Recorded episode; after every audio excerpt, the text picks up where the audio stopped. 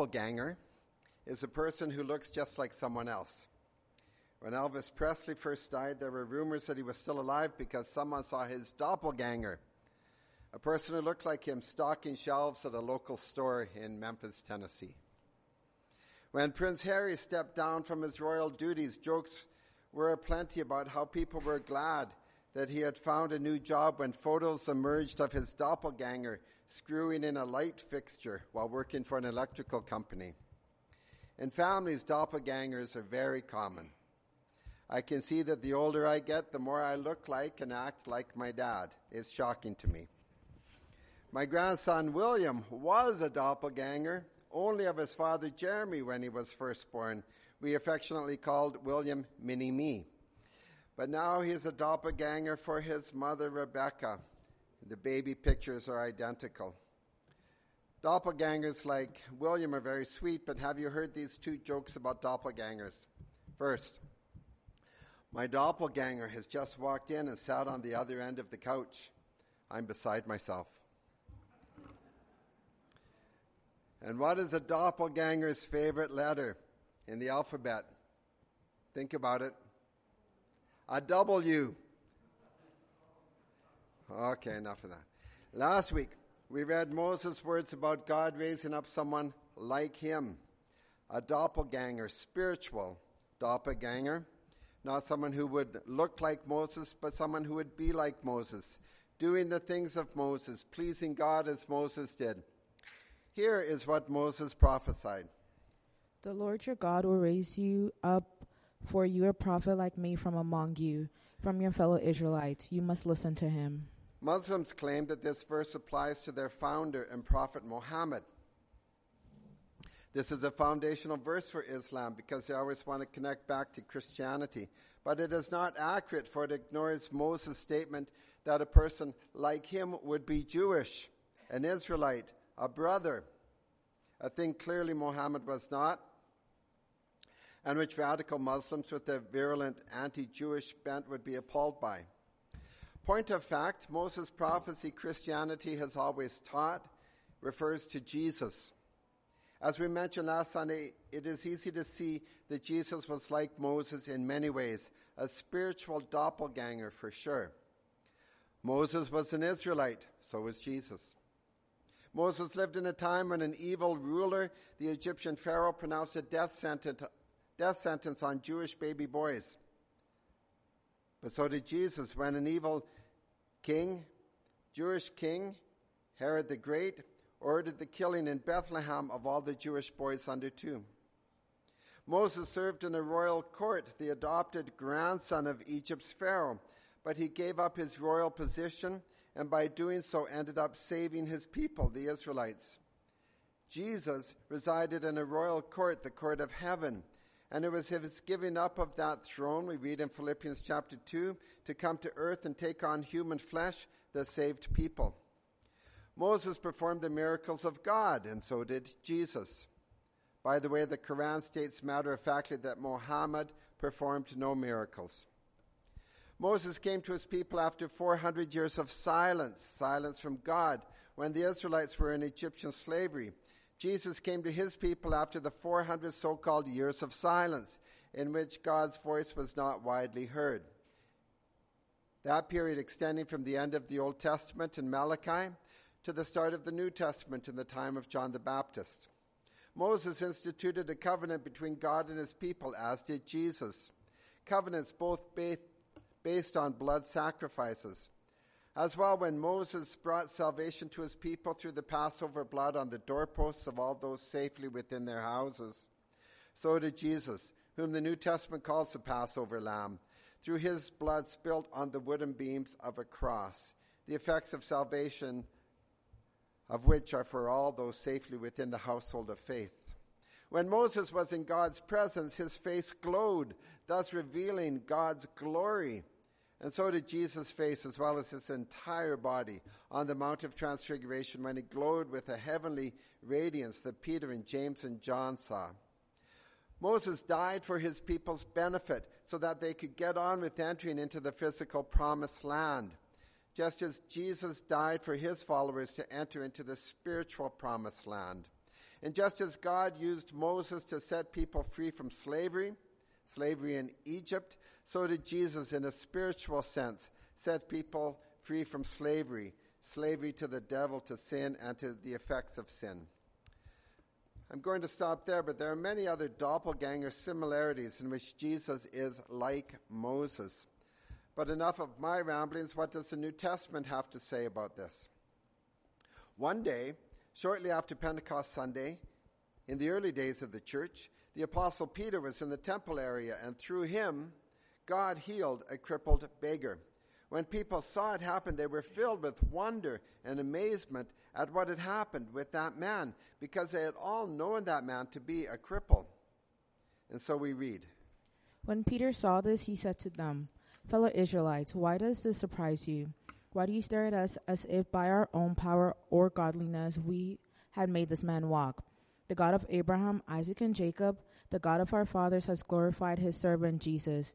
You handed him over to be killed, and you disowned him before Pilate, though he had decided to let him go. You disowned the holy and righteous one and asked that a murderer be released to you. You killed the author of life, but God raised him from the dead. We are witnesses of this. By faith in the name of Jesus, this man whom you see and know was made strong. It is Jesus' name, that the faith that comes through him, that has completely heal- healed him, as you all can see.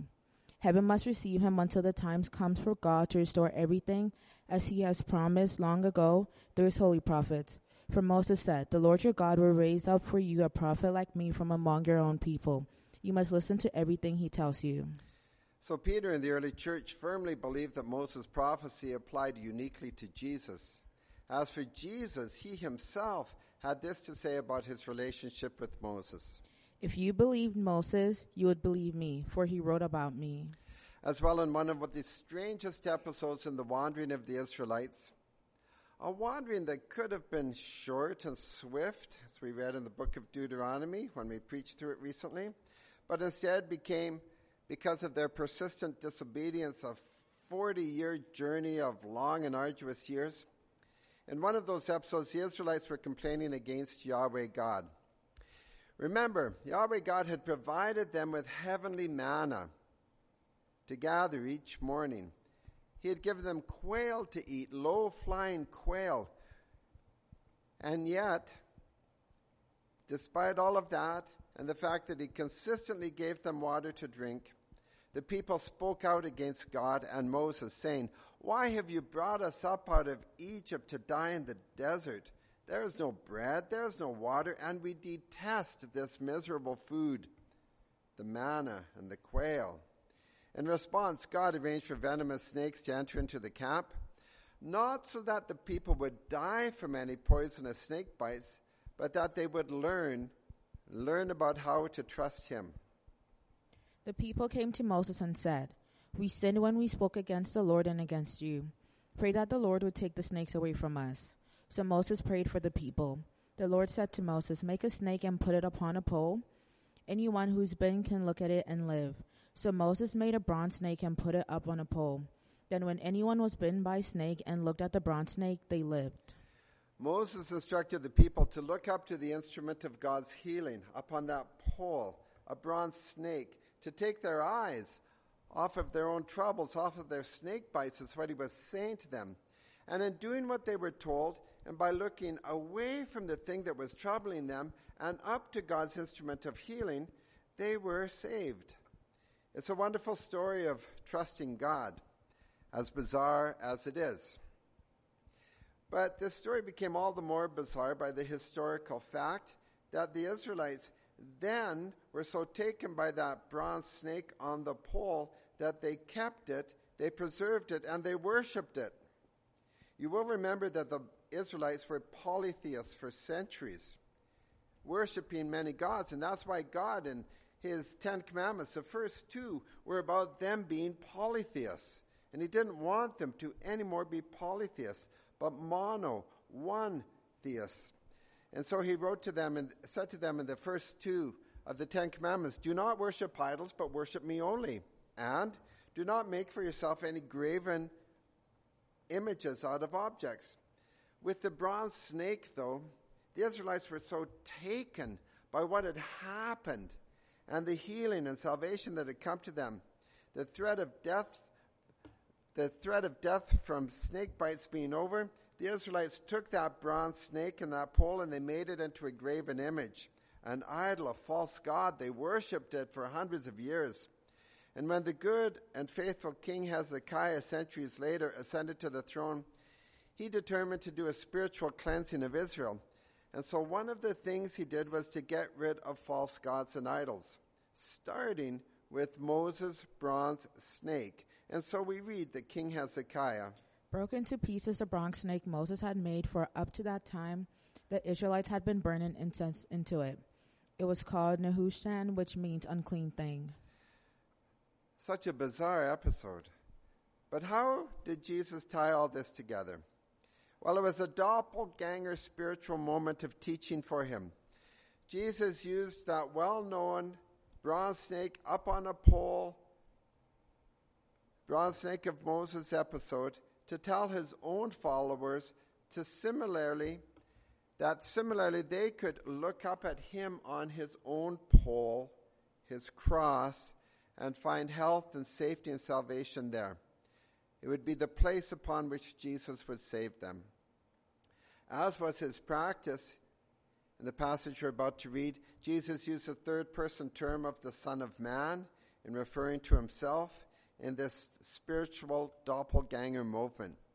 But here is what Jesus said about trusting in God for healing and salvation. And note that he ties it in together with the most famous verse in the New Testament. He said, you'll get healing and salvation by looking up at God's instrument, the being he, that instrument being he himself on the cross. Just as Moses lifted up the snake in the wilderness, so the Son of Man must be lifted up, that everyone who believes may have eternal life in him. For God so loved the world that he gave his one and only Son, that whoever believes in him shall not perish but have eternal life. It's remarkable to me, stands out, that the most beloved verse for Christians in the entire Bible, John three sixteen, is connected with such a bizarre incident of a bronze snake up on a pole. But Jesus tied Moses' bronze snake of healing and salvation for those who looked up to it with himself. That as we look up at his pole, his cross, and similarly put our trust in God, just as the people in Moses' time put their trust in God, that we will find health and safety and salvation. Now elsewhere in the New Testament, the letter of the writer to the Hebrews, an anonymous person whose identity is one of much speculation, had much to say about Moses and his spiritual doppelganger, Jesus. But he says that Jesus is much greater than Moses. And so to start, the author wrote these words. Therefore, holy brothers and sisters who share in the heavenly calling, fix your thoughts on Jesus, whom we acknowledge as our apostle and high priest. He was faithful to the one who appointed him, just as Moses was faithful in all God's house. Jesus has been found worthy of greater honor than Moses, just as the builder of a house has greater honor than the house itself. For every house is built by someone, but God is the builder of everything. Moses was faithful as a servant in all God's house, bearing witness to what would be spoken by God in the future. But Christ is faithful as the Son of, over God's house, and we're his house if indeed we hold firmly our confidence and the hope in which we glory. So as the Holy Spirit says today, if you hear his voice, do not harden your hearts as you did in the rebellion during the time of testing in the wilderness, where your ancestors tested and tried me, though for forty years they saw what I did. As you know from having just preached through the book of Deuteronomy, the original Israelites of the Exodus ended up not even entering into the promised land, that place of rest for them, where they would not be slaves to anyone, nor oppressed by others. Instead, because of their constant sinning, God let them die in the wilderness. The writer of Hebrews warns his readers to not harden our hearts against God or his commandments. Be different from the Israelites in Moses' time, who had hardened their hearts against God and his law. Who were they who heard and rebelled? Were they not all those Moses led out of Egypt? And with whom was he angry for forty years? Was it not with those who sinned, whose bodies perished in the wilderness? And to whom did God swear that they would never enter his rest, if not to those who disobeyed? So we see that they were not able to enter because of their unbelief. The most tragic facet of the entire Exodus story, we always focus on the Exodus. Hollywood focuses on the Exodus. But the most tragic facet of it is that those people, with the exceptions of Joshua and Caleb, died in the wilderness. Unnecessarily so. It's because of their sinfulness. They did not make it into the promised land. You see, God knew that his children had to be spiritually strong and trusting in him when they entered into the promised land, if they were to keep the promised land, if they were to survive there and thrive there. Quoting them from the Old Testament, the writer of Hebrews challenges us. Today, if you hear his voice, do not harden your hearts. For if Joshua had given them rest, God would not have spoken later about another day. There remains a Sabbath rest for the people of God. For anyone who enters God's rest also rests from their works, just as God did from his. Let us therefore make every effort to enter the rest, so that no one will perish by following their example of disobedience. For the word of God is alive and active, sharper than any double-edged sword. It penetrates even to diving soul and spirit, joint and marrow. It judges the thoughts and attitudes of the heart. The writer of this letter to the Hebrews ties in that s- s- very famous verse with the sins of the people in the desert, thinking, if there's any an example of the word of God being alive and true, it's that one. And so heed the word of God. God's words are true, and his word is trustworthy, active, and alive. Let us do as it says, is what the writer to the Hebrews wrote. Now, having just heard that the writer of Hebrews has brought Joshua into the picture, we will now do the same. For Joshua and Jesus were also tied together, spiritual doppelgangers, in much the same manner that Moses and, Jo- and Jesus were. Moses, nearing the end of his life, we read last week, trusted God and his plan for his people, accepting that it would not be him but Joshua leading the people into the promised land. Thus Moses did a transference of the mantle of leadership from him onto Joshua. And he laid his hands on Joshua, and he prayed for the Spirit of God to now enter into Joshua, symbolizing the power and might of God being within Joshua, starting from that moment on. So going forward now into the book of Joshua, we'll begin it by reading the first nine verses. After the death of Moses, the servant of the Lord, the Lord said to Joshua, son of Nun, Moses' aide, Moses, my servant, is dead. Now then, you and all these people get ready to cross the Jordan River into the land I am about to give to them, to the Israelites. I will give you every place where you set your foot, as I promised Moses. Your territory will extend from the desert to Lebanon and from the great river, the Euphrates. All the Hittite country to the Mediterranean Sea in the west. So no one will be able to stand against you all the days of your life. As I was with Moses, so I will be with you. I will never leave you nor forsake you. Be strong and courageous, because you will lead these people to inherit the land I swore to their ancestors to give them. Be strong and very courageous. Be careful to obey all the law my servant Moses gave to you. Do not turn from it to the right or to the left, that you may be successful wherever you go. Keep this book of the law always on your lips. Meditate on it day and night, so that you may be careful to do everything written in it. Then you will be prosperous and successful. Have I not commanded you? Be strong and courageous. Do not be afraid. Do not be discouraged, for the Lord your God will be with you wherever you go. So it was Joshua, who could also be called Jesus, who led the Israelites into the promised land. Here's what I mean. The Hebrew name Yeshua, which is what he would have been called, means Yahweh is salvation. God saved the people through Joshua, Yeshua originally.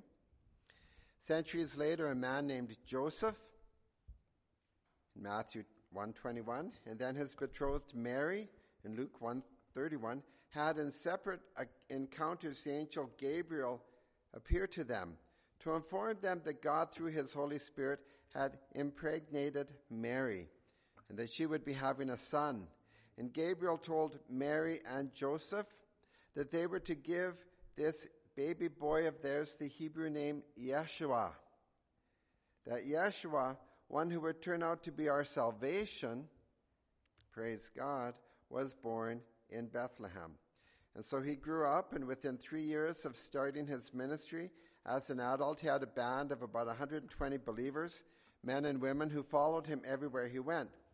And after his death and resurrection, and before his ascension back to his heavenly throne in heaven from whence he had come, Yeshua told his followers to go throughout the world, telling people the good news of health and safety and salvation that would come to them as they looked up to him on the pole, on the cross, and accepted his sacrifice for them, trusting in God's plan for their lives. Those first believers were all Jewish. But as they went throughout the Roman Empire, where everybody spoke Greek, they wisely transliterated Jesus from the Jewish word Yeshua into the Greek language using the applicable Greek word. And so the Greek word for Yeshua is Jesus. Later, when Christianity spread to other parts of the world, the name of Yeshua, Jesus, was transliterated into whatever the word was in the applicable languages of the listeners. So in our church foyer, we have a beautiful mural containing the phrase, Jesus loves you, written in the different languages of the people, you who attend our church. So in English, the name Jesus is pronounced Jesus. But in the languages of you, our church family, for example, you can read up on the board, the name of Jesus is pronounced as Yezu, Yeshu, Jesus, Jesus. And I know that within the Spanish-speaking world, Jesus, Jesus, is very commonly used as a name among males. Now, the name Joshua was assigned at the time of the first translators of the English Bibles to the Old Testament Yeshua to differentiate him from Jesus. But it's the same name. Joshua, Jesus. Same name. But they were spiritual doppelgangers. And so we'll see five points here. They were spiritual doppelgangers in that they both bore the same name, number one. Number two, they both began their earthly life in obscurity and rose, or have risen, in the case of Jesus, to the highest point of human honor. They were both obedient to him that sent them and did the work which he gave them to do, number three. Number four, they both led, or in Jesus' case still lead, the people of God into the promised land. And number five, they both brought to the people of God deliverance from the enemies of God. So in this season of Advent two thousand twenty-one, I want to tell you, God is still at work. As Janet prayed for us earlier, the hope and the peace that we pray for are real. They're not just words. And the events in the lives of the Israelites with Moses and Joshua in the Old Testament, it's not just a story, a bunch of stories. Interesting reading. Rather, those events are still applicable to us today because of the spiritual doppelganger Jesus was to Moses and to Joshua. But Jesus is greater than either of them. And so I want to assure you, as we look at the Advent candles of hope and peace, and as we remember, we remember Jesus' words to look upon him on the pole, the cross, and accept his sacrifice for you.